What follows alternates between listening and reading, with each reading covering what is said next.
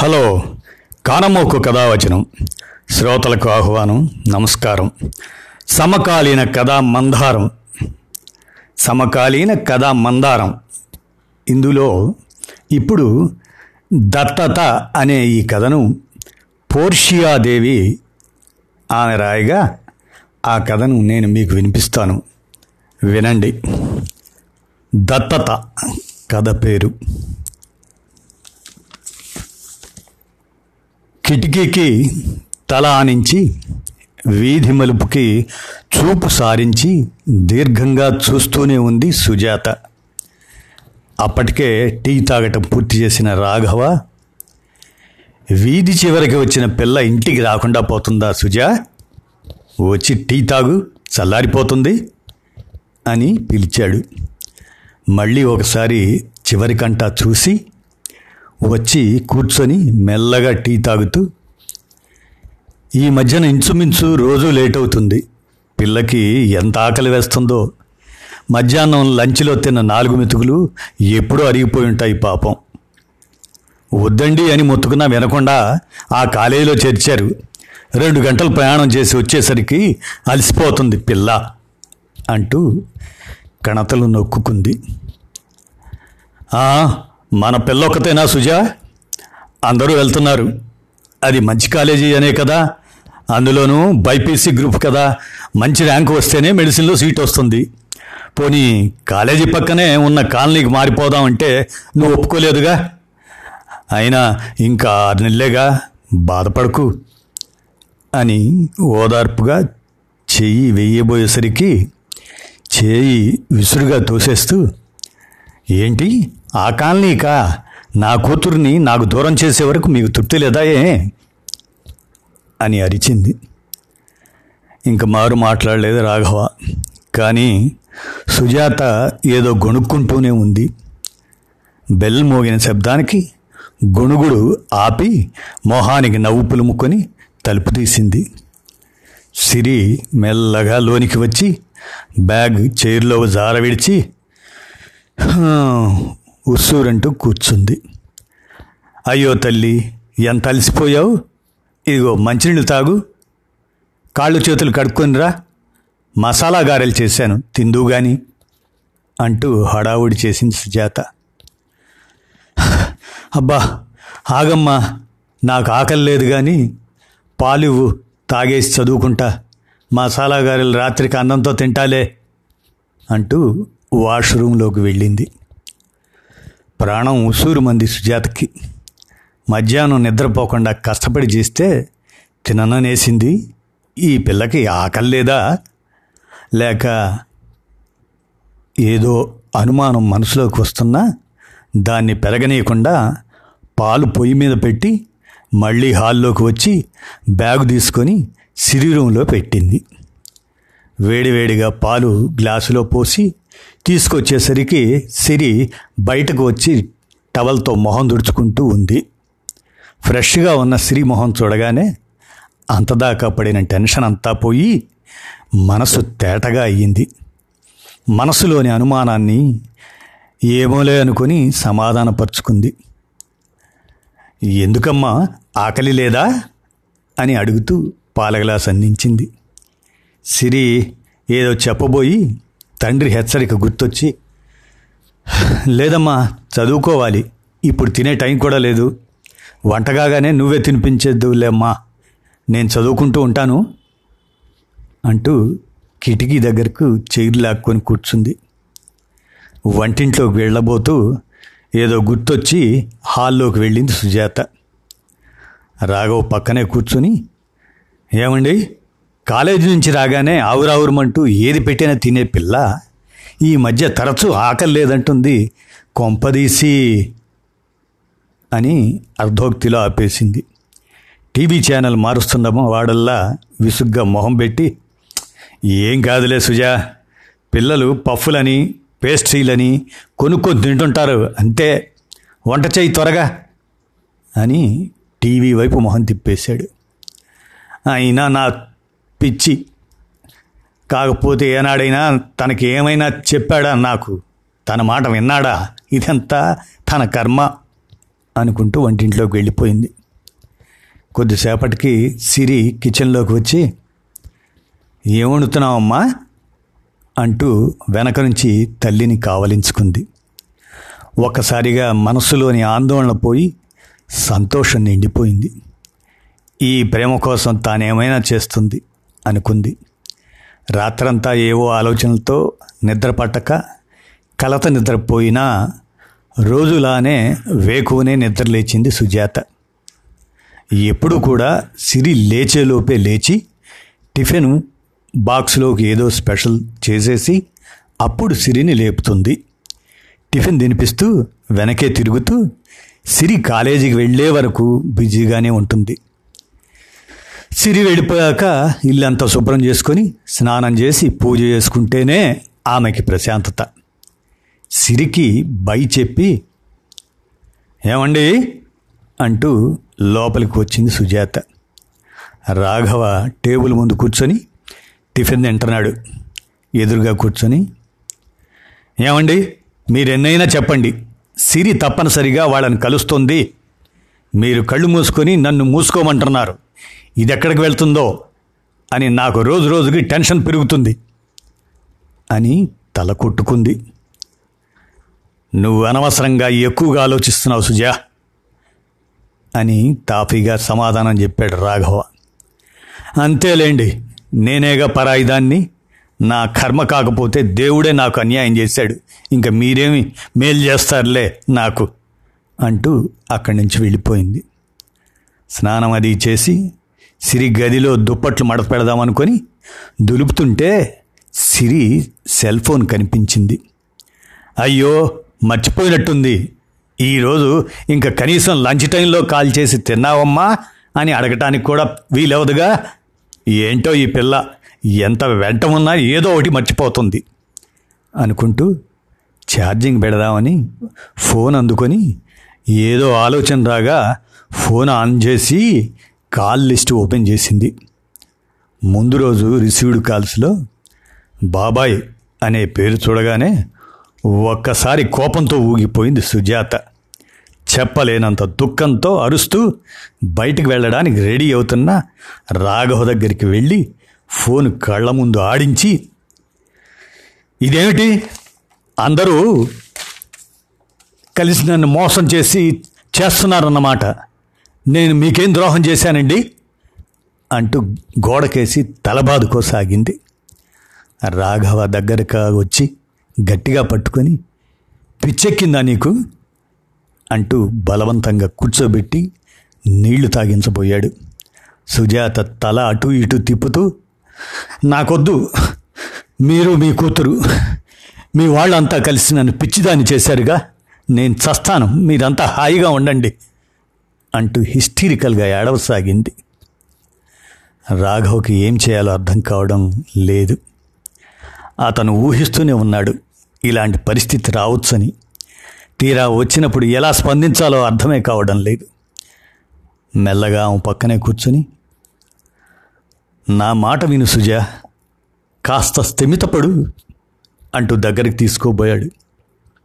సుజాత ఒక్క విదిలింపుతో తోసేసి విసురుగా లేచి బెడ్రూంలోకి వెళ్ళి మంచం మీద వాలిపోయి వెక్కిళ్ళు పెడుతూ ఉంది. రాఘవ దీర్ఘంగా నిట్టూర్చి ఫోన్ తీసుకొని పెరట్లోకి వెళ్ళాడు. ఒక్క క్షణం ఏదో ఆలోచించి తమ్ముడికి కాల్ చేశాడు. కుమార్ ఫోన్లో హలో అన్నయ్య బాగున్నారా? అని అనగానే మా బావి విజయం చెప్తాలే కానీ నువ్వు నిన్న సిరి కాలేజీకి వెళ్ళావా? అని స్ట్రైట్గా అడిగాడు. కుమార్ ఒక క్షణం మౌనం వహించాడు. చెప్పరా? అని రాఘవ రెట్టించేసరికి మెల్లగా ఇంట్లో చికెన్ బిర్యానీ చేసావన్నయ్యా సిరికి ఇష్టం కదా. తనని ఒకసారి చూసినట్టు ఉంటుందని నేను మీ మరదలు వెళ్ళాం. ఉదయం తెలిసిపోయిందా అన్నయ్య? అన్నాడు. కుమార్ కంఠంలో బెదురు చూసి రాఘవ బాధ రెట్టింపైంది ఏమీ లేదులేరా నిన్న సిరి ఆకలి లేదంటేను మీరేమైనా తీసుకెళ్ళి తినిపించారేమోనని అనుమానం వచ్చింది. సరేలే కానీ నువ్వు ఇలా కాలేజీకి వెళ్ళి కలవడం మానేస్తేనే బెటర్ రా అర్థం చేసుకో అంటూ ఫోన్ పెట్టేశాడు. నిజానికి ఎవరు అర్థం చేసుకోవాలి? కుమారా నువ్వా? అని లోపల నుంచి ఎవరో ప్రశ్నించినట్లు అనిపించి తలదించుకున్నాడు.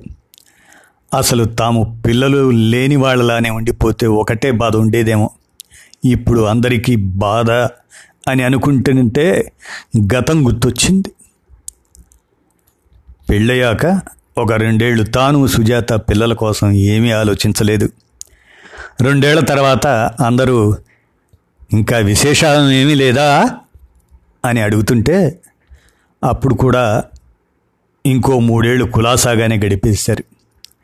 ఈలోగా తమ్ముడు కుమారుకు పెళ్ళవటం సంవత్సరం తిరగకుండానే మరదలు గర్భం దాల్చడంతో సుజాత కొంచెం కలత చెందటం మొదలైంది. సీమంతాలు సూడిదలు కళ్ళ ముందే తోడికోడలు పండంటి పాపను ఎత్తుకోవటం భర్తతో పీటల మీద కూర్చొని బారసాల చేసుకోవటం చూస్తూ ఆత్మన్యూనతకు లోనయ్యేది? ఏమండి? నాకెందుకు పిల్లలు పుట్టడం లేదు? నాలో ఏదో లోపం ఉందా? నేను తల్లిని కాలేనా? అని బేలగా ప్రశ్నించేది. అలాగే ఇంకో సంవత్సరం కూడా గడిచిపోయాక తండ్రి హెచ్చరించడం తల్లి కొద్దిగా సూటిపోటి మాటలు అనడం ఇవన్నీ మొదలయ్యాక గుండెలు దడదడలాడుతుండగా డాక్టర్ని కలిశారు.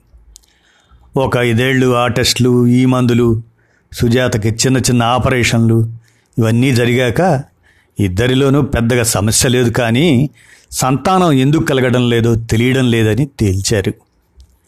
ఇంకో ఐదేళ్ళు ఆయుర్వేదం హోమియో పసర్లు మొక్కులు మంత్రాలు తాయెత్తులు ఒకటేంటి? సుజాత ఎవరేం చెప్తే అది చేసేది. మొత్తానికి పెళ్ళై పదిహేనేళ్ళు గడిచాక ఇద్దరికీ అర్థమైపోయింది. తమకింక సంతానం కలగదని. అప్పటికి తమ్ముడికి ఇద్దరు ఆడపిల్లలు. మూడోసారి మరదల గర్భంతో ఉంది. ఇద్దరు ఆడపిల్లలు అవటం మూలాన మగ సంతానం కోసం తల్లి పట్టుబడటంతో తమ్ముడికి ఇష్టం లేకపోయినా మూడో సంతానానికి రెడీ కాక తప్పలేదు. తమ్ముడు గవర్నమెంట్ టీచర్. పల్లెలోనే పోస్టింగ్ అవ్వటంతో అమ్మ వాళ్ళ దగ్గరే పల్లెలోనే ఉండేవాడు. తను కూడా మొదట్లో పల్లెలోనే ఉంటూ బ్యాంకుకు వెళ్ళేవాడు. తర్వాత వైద్యం కోసమని మెల్లమెల్లగా ట్రాన్స్ఫర్లు అవుతూ సిటీకి వచ్చేశాడు. సుజాత కూడా మంచి కాన్వెంట్లో టీచర్గా జాబ్ చేసేది. పండగలకి పబ్బాలకి రెగ్యులర్గా పల్లెకు వెళ్ళేవాళ్ళు.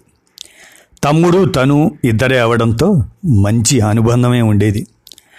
అదృష్టం ఏమిటంటే మరదలు సుజాత వీళ్ళిద్దరూ కూడా సొంత అక్కా చెల్లెళ్ళలానే కలిసిపోయారు.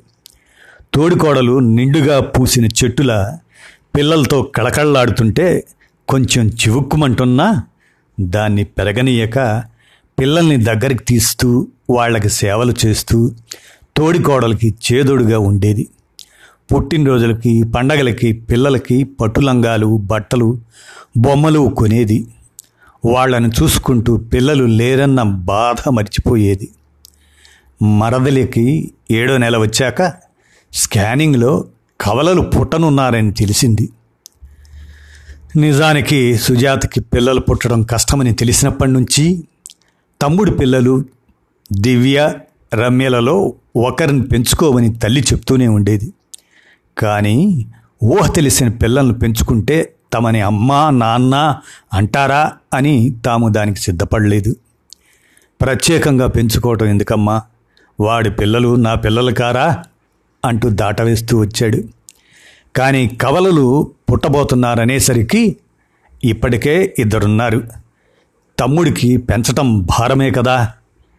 మీరు పెంచుకోవాల్సిందే అని తల్లి ఖచ్చితంగా చెప్పేసింది. పురిట్లోనే తెచ్చుకొని పెంచుకోవచ్చనేసరికి సుజాతకి కూడా ఆశ కలిగింది. మరదలకి ఒక పాప ఒక బాబు పుట్టడంతో బారసాల రోజే పాపని తాము దత్తత తీసుకున్నారు. సుజాతతో పీటల మీద కూర్చొని పాపను చూసుకుంటుంటే జన్మ ధన్యమైనట్లు అనిపించింది. తాము కన్నపిల్లే అనిపించింది తప్ప పెంచుకుంటున్న భావమే కలగలేదు ఇద్దరికీ. మరదలు తమ్ముడు కొంచెం దిగులు పడినా నీనా అన్న తేడా ఏముందిరా? అందరూ మన పిల్లలే. పండగలకు పబ్బాలకు కలుస్తూనే ఉంటాం కదా? సెలవులు వస్తే మీరు మా దగ్గరకు వస్తారు ఇంచుమించు కలిసే పెరుగుతారు. ఇంకా విచారం దేనికి? అని తాను ధైర్యం చెప్పాడు. మరదలకి మాత్రం మనస్ఫూర్తిగా చేతులెత్తి నమస్కరించాడు. అయ్యో బావగారు మీ దగ్గర నా బిడ్డ పెరగటం దాని అదృష్టం. చిన్నదాన్ని నాకు నమస్కరించకండి అంటూ గుండెలోని బాధని దిగమింగుకుంటూ వీడ్కోలు పలికింది. మరదలు అన్నట్లు సిరి పాప నిజంగానే అదృష్టవంతురాలే. పాప వచ్చిన వేళ విశేషం రాఘవకి ప్రమోషన్ వచ్చింది. అలాగే లోన్ పెట్టి సొంత ఇంటివాడయ్యాడు ఇక సుజాత అయితే మాతృత్వపు మధురిమల్లో మునిగిపోయింది. పాపే తన ప్రపంచమైంది. ఓ మూడేళ్ళు జాబ్కి లాంగ్ లీవ్ పెట్టేసింది. పల్లెకు వెళ్ళాలంటే కూడా ఇష్టపడేది కాదు. అమ్మో పాపకి ఏ జ్వరమో వస్తే అంటూ కంగారు పడిపోయేది. అయితే అత్తా మామ ఉన్నంతకాలం ఊరెళ్ళక తప్పకపోయేది. పాపకి మూడో ఏడో జరుగుతుండగా అత్తా మామ ఆరు మాసాల తేడాలో చనిపోయారు. దానితో ఊరెళ్ళడం తగ్గించేసింది. అంతేకాదు సిరిని తోడికోడలు కానీ మరిది కానీ ముద్దు చేస్తే తట్టులేక తట్టుకోలేకపోయేది. పెద్ద పిల్లలిద్దరికీ సకల సేవలు చేసిన సుజాత సిరితో పాటే పుట్టిన శ్రీకర్ని కనీసం ఎడంచేత్తో కూడా తాకేది కాదు. మొదటి సంవత్సరం పండగకి వెళ్ళినప్పుడు మరిది తన పిల్లలతో పాటు సిరికి కూడా బట్టలు తీసుకొచ్చాడు. అది చూసి సుజాత మరిదిని పక్కకు పిలిచి ఇంకెప్పుడు సిరికి బట్టలు కొనవద్దు అని ఖచ్చితంగా చెప్పేసింది. కుమార్ ఆశ్చర్యపోయాడు. వదినలోని మార్పును చూసి పండుగలకి పుట్టినరోజులకి పిల్లలందరికీ బట్టలు తీసే వదిన శ్రీకర్కే కాదు పెద్ద పిల్లలిద్దరికీ సైతం బట్టలు తేలేదు సరికదా? సిరికి కొనవద్దని తనతో చెప్పటం మనస్సును చివుక్కుమనిపించింది. సరిత కూడా అక్కలోని మార్పుకు బాధపడింది. తమ మధ్య అనుబంధం మరింత చిక్కనవుతుందని తాము పిల్లని దత్తత ఇస్తే అక్కేమో ఇంకోలా ప్రవర్తిస్తుంది. ఎందుకో? అని ఆలోచనలో పడింది. దత్తతకు ఇవ్వాలి అనుకున్నప్పుడు తాను బాధపడుతుంటే ఎక్కడికో దూరం ఇస్తున్నావా ఏంటి? వాళ్ళు ఇక్కడికి మీరు అక్కడికి వెళ్తూనే ఉంటారు. అయినా సుజాత నీ పిల్లలను సాకటం ఏమైనా కొత్త? కలిసే పెంచారు కదా ఇప్పటి వరకు? ఇది అంతే. ఏదో వాళ్ళ తృప్తి కోసం దత్తత ఇవ్వడం. అంతే. అని భర్త అత్త ఓదార్చారు కానీ ఇప్పుడు జరుగుతున్నది వేరు. ఇక తరువాత వారి మధ్య పూర్తిగా దూరం పెరిగిపోయింది. మరిది కుటుంబాన్ని సెలవులకు పిలవడాలు తాము పండుగలకు పోవడాలు మానేశారు. అప్పుడప్పుడు కుమారు వాళ్ళే వచ్చేవారు. వాళ్ళున్న నాలుగు రోజులు ఇల్లంతా సందడిగా ఉండి సిరి శ్రీకర్తోనూ అక్కలిద్దరితోనూ చక్కగా ఆడుకుంటుంటే రాఘవకి సంతోషంగా ఉండేది. కానీ సుజాత మాత్రం వాళ్ళు ఎప్పుడు వెళ్ళిపోతారా అన్నట్లు చూసేది. దానితో రోజు రోజుకి వాళ్ళు రావడం కూడా తగ్గిపోయింది. పెద్ద పిల్లలు కాలేజీ చదువులకు వచ్చేసరికి తమ్ముడు కూడా సిటీకి ట్రాన్స్ఫర్ చేయించుకొని ఫ్యామిలీతో షిఫ్ట్ అయిపోయాడు. అయినా వారి మధ్య రాకపోకలు పెరగలేదు. అద్దెలు తక్కువని కుమారు శివార్లలో ఇల్లు తీసుకున్నాడు. వాళ్ళు ఒకటి రెండు సార్లు వచ్చినా సుజాత ఒక్కసారైనా వాళ్ళ ఇంటికి వెళ్ళలేదు. అంత దూరం పిల్ల వడిలిపోతుంది ఏం వెళ్తాంలేండి అంటూ రాఘవ అడిగినప్పుడలా తోసిపుచ్చేసేది. దాంతో అన్నదమ్ముల మధ్య రాకపోకలు పూర్తిగా ఆగిపోయాయి. సిరికి మొదట్నుంచి చిన్న అన్న వాళ్ళు వస్తే చాలా ఇష్టం. రాఘవ కన్నా కుమార్ పిల్లలను బాగా ముద్దు చేస్తాడు. ఇక సరిత కూడా అవకాశం దొరికితే సిరిని ఎత్తుకొని ముద్దు చేసేది. అందుకని వాళ్ళు వెళ్ళిపోయిన తర్వాత మళ్ళీ వాళ్ళు ఎప్పుడొస్తారు అని అడుగుతూ ఉండేది. వాళ్ళున్నన్ని రోజులు ఇంట్లో సందడిగా అలవాటు పడి వెళ్ళిపోయాక తల్లి తండ్రి తాను ఏంటో ఒంటరితనంగా ఉండేది. మనం ఇంట్లో కూడా అలా అందరూ ఉంటే బాగుండేది కదా నాన్న అని అడిగేది. పాపకి మూడేళ్ళు నిండగానే సుజాత తాను గతంలో పనిచేసిన స్కూల్లోనే వేసి తాను కూడా టీచర్గా జాయిన్ అయిపోయి సిరి టెన్త్ వరకు దగ్గరుండే చూసుకుంది. టెన్త్ అయిపోయాక సుజాత కూడా జాబ్కు రిజైన్ చేసేసింది. సిరి బైపీసీ తీసుకుంటాననగానే ఇప్పుడు చదువుతున్న కాలేజీ అయితే బాగుంటుందని రాగవే కాక ఇంకా చాలామంది చెప్పడంతో సుజాత ఆలోచనలో పడింది. అక్కడికి దగ్గరలోనే మరిది వాళ్ళు ఉంటారు మళ్ళీ రాకపోకలు మొదలవుతాయేమో పిల్ల తనకి దూరమైపోతుందేమో అని. కానీ పిల్ల భవిష్యత్తు కోసం రాజీ పడింది. ముందే భర్తని హెచ్చరించింది. ఎటువంటి కమ్యూనికేషన్ వాళ్ళతో ఉండకూడదని. ఇదేమీ తెలియని సిరి నాన్న మా కాలేజీ పక్కనే చిన్నాన్న వాళ్ళు ఉంటారు కదా ఎంచక్క అక్కలు శ్రీకర్ మేమంతా కలిసి ఆడుకోవచ్చు కలుసుకోవచ్చు కదా? అని సంబరంగా అనేసరికి ఎప్పుడు పిల్లని పల్లెత్తు మాట అనని సుజాత ఇందుకైనా లక్షలు పోసి నిన్న క్యాంపస్లో చేర్చింది ఇలాంటివన్నీ పెట్టుకుంటే నువ్వు మెడిసిన్లో సీట్ తెచ్చుకోవడం కష్టం అని ఒక్కసారిగా ఉగ్రరూపం దాల్చేసరికి సిరి మెత్తగా అయిపోయింది. కుమార్ ఎంతగా అన్నవాళ్ళకు దూరంగా ఉన్నా సిరి పక్కనే కాలేజీలో చేరిందని తెలిసి భార్యను తీసుకుని వెళ్ళి కలిసొచ్చాడు. ఆ విషయం సిరి ఎగురుకుంటూ వచ్చి చెప్పగానే పెద్ద గొడవే జరిగింది ఇంట్లో. రాఘవని ఇష్టం వచ్చినట్లు తిట్టి ఏడుస్తూ పడుకుంది. సిరికి అర్థం కాలేదు తల్లి ఎందుకు చిన్నాన్న వాళ్ళను కలవడం అంత తప్పన్నట్లు గొడవ చేస్తుంది? అని. ఆ మాటే తండ్రిని అడిగితే అమ్మకి నీ మీదున్న ప్రేమ తల్లి నువ్వు వాళ్ళతో చనువు పెంచుకొని మీ అమ్మకు దూరమైపోతావని భయమమ్మా అని సర్ది చెప్పాడు. సిరి కాలేజీకి వెళ్ళిన తర్వాత మరిదికి ఫోన్ చేసి ఇందుకేనా మీ పిల్లని మాకు దత్తతిచ్చింది అది నా కూతురు కాదు మీరే కన్నారని చెప్పి దాన్ని నాకు దూరం చేయడానికేగా కాలేజీకి వెళ్ళి కలిశారు? అని చెడామడ తిట్టేసింది.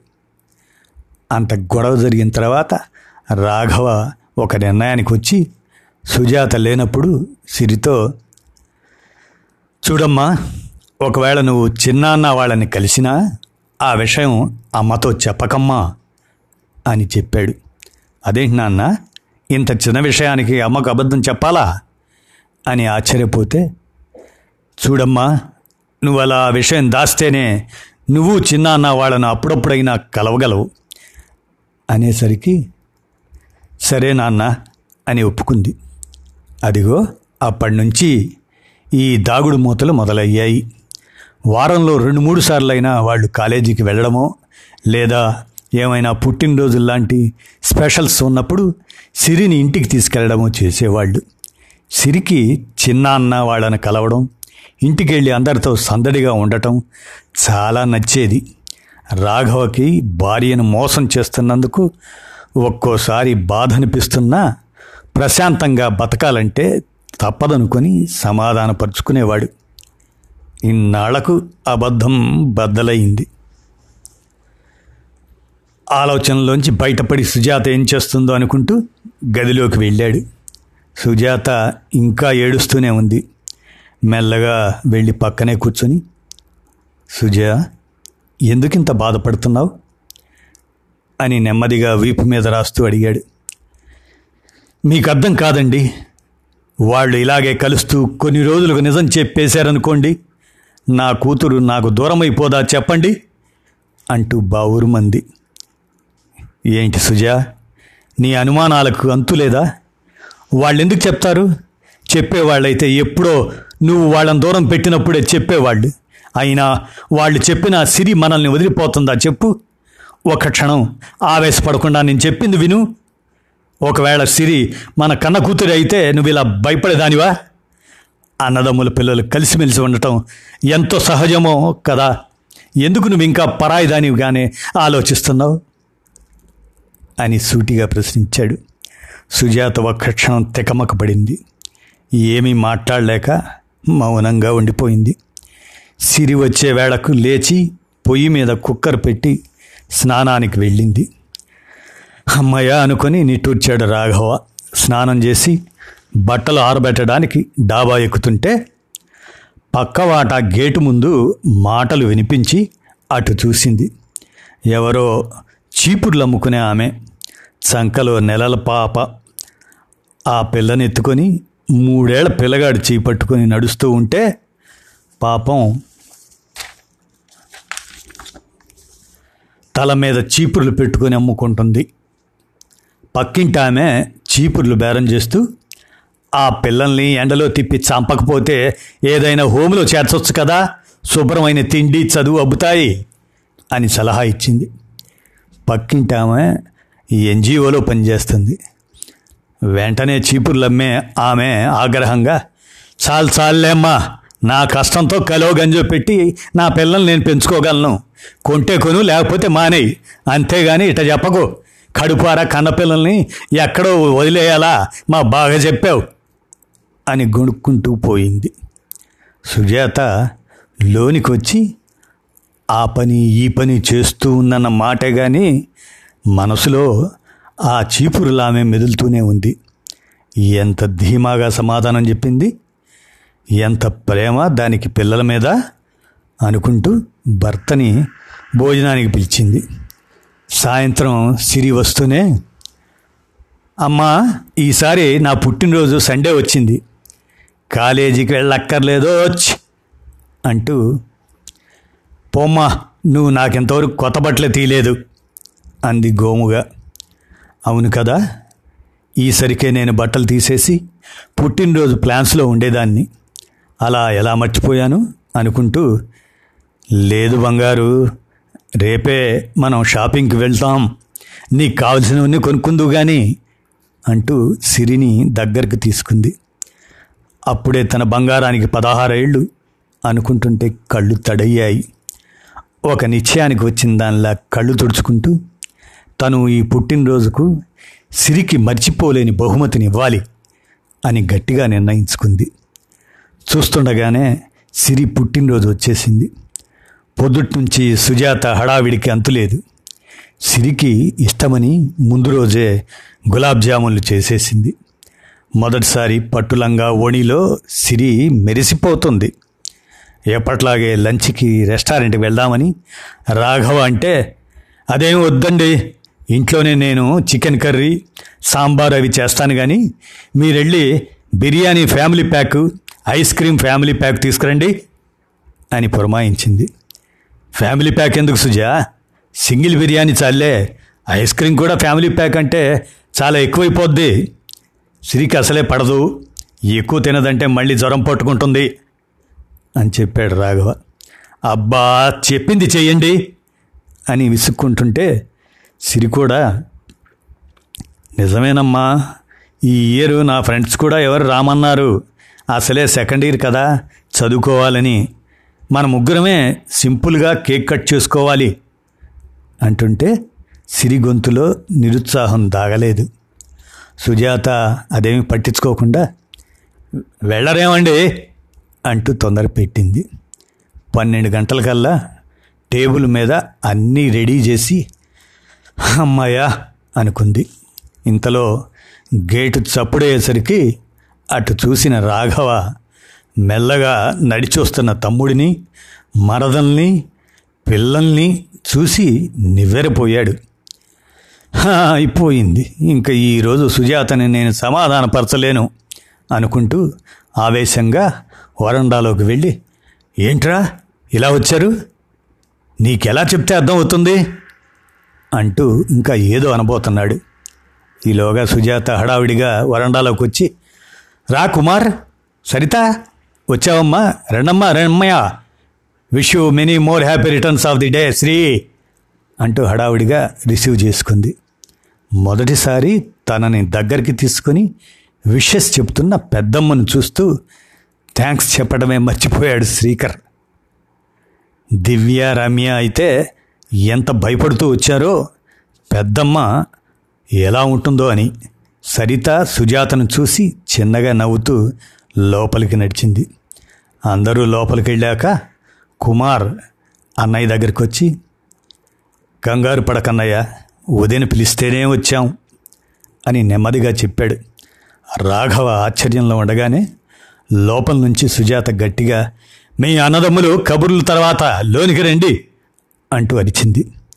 రాఘవ ఆప్యాయంగా తమ్ముడి భుజం మీద చెయ్యి వేసి లోనికి తీసుకెళ్ళాడు. ఈ సందడికి లోపల నుంచి వచ్చిన సిరి ఒక్కసారిగా తన కళ్ళను తానే నమ్మలేకపోయింది. అక్క అంటూ దివ్యను వాటేసుకుంది. అందరూ సిరికి విష చెప్పారు. మాటల తర్వాత ముందు కేక్ కట్ చేద్దామంటూ సుజాత హడావుడి చేసింది. ఉదయమే డెలివరీ అయిన కేక్ ఫ్రిడ్జ్లోంచి తీసి టేబుల్ మీద మర్చింది. అప్పుడు చూశాడు రాఘవ. కేక్ మీద హ్యాపీ బర్త్డే శ్రీకర్ సిరి అని ఉండటం. అతనికి ఆశ్చర్యం మీద ఆశ్చర్యం కలుగుతుంది. ఇటు సిరి మిగిలిన వాళ్ళ పరిస్థితి కూడా అంతే.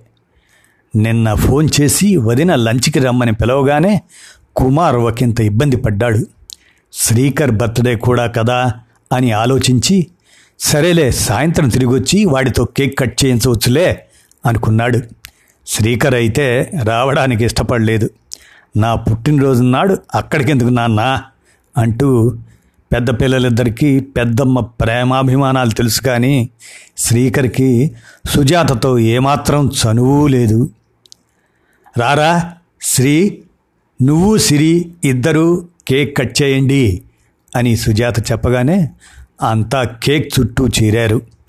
ఇద్దరికి కేక్ తినిపిస్తుంటే కుమార్కి సరితకి కళ్ళల్లో నీళ్ళు చిప్పిల్లాయి. అది చూసి రాఘవకి కూడా కళ్ళు తడయ్యాయి. అంతా భోజనాలకు కూర్చున్నారు. సుజాత గలగల మాట్లాడుతూ భోజనాలు వడ్డిస్తుంది. సరిత అక్కకి సహాయం చేస్తుంది. తండ్రి పక్కనే కూర్చున్న శ్రీకర్ ఎప్పటినుంచో అడగాలనుకున్న విషయాన్ని మెల్లగా అడిగాడు. నాన్న మరి నేను సిరి ఒకే రోజు పుట్టామా? అంటే ఒకే హాస్పిటల్లోనే పుట్టామా? సుజాత ఒక క్షణం కుమార్ ఏం చెబుతాడో అని కుతూహలంగా చూసింది. లేదు నాన్న మనం అప్పుడు పల్లెలోనే ఉన్నాం కదా నువ్వు అక్కడే పుట్టావు సిరి ఇక్కడ పుట్టింది. మరి మా పేర్లు ఎవరు పెట్టారు? మీ పెద్దమ్మే నాన్న ఇద్దరికీ ఒకే అక్షరంతో పెట్టాలని పెట్టింది. వాళ్ళు శ్రీకర్కి ఆ పేరు పెట్టినప్పుడు తనెంత చికాకు పడిందో గుర్తొచ్చి అపరాధ భావంతో తలవాల్చుకుంది సుజాత. సిరిమోహన్లో ఆనందం చూస్తుంటే తను ఇన్ని రోజులు ఎంత మూర్ఖంగా ప్రవర్తించిందో అర్థమైంది సుజాతకి. రోజంతా ముచ్చట్లతో ఎలా గడిచిందో తెలియకుండానే గడిచిపోయింది. రాత్రి భోజనాలు కూడా చేసి కుమారు వాళ్ళు బయలుదేరారు. వాళ్ళు వెళ్ళిపోతుంటే సిరిముఖంలో దిగులు చూసి దగ్గరికి తీసుకుంటూ దిగులు పడుగు తల్లి ఇంకో రెండు నెలలు ఓపిక పట్టు. మన మేడ మీద పోర్షన్ ఖాళీ అవుతుంది.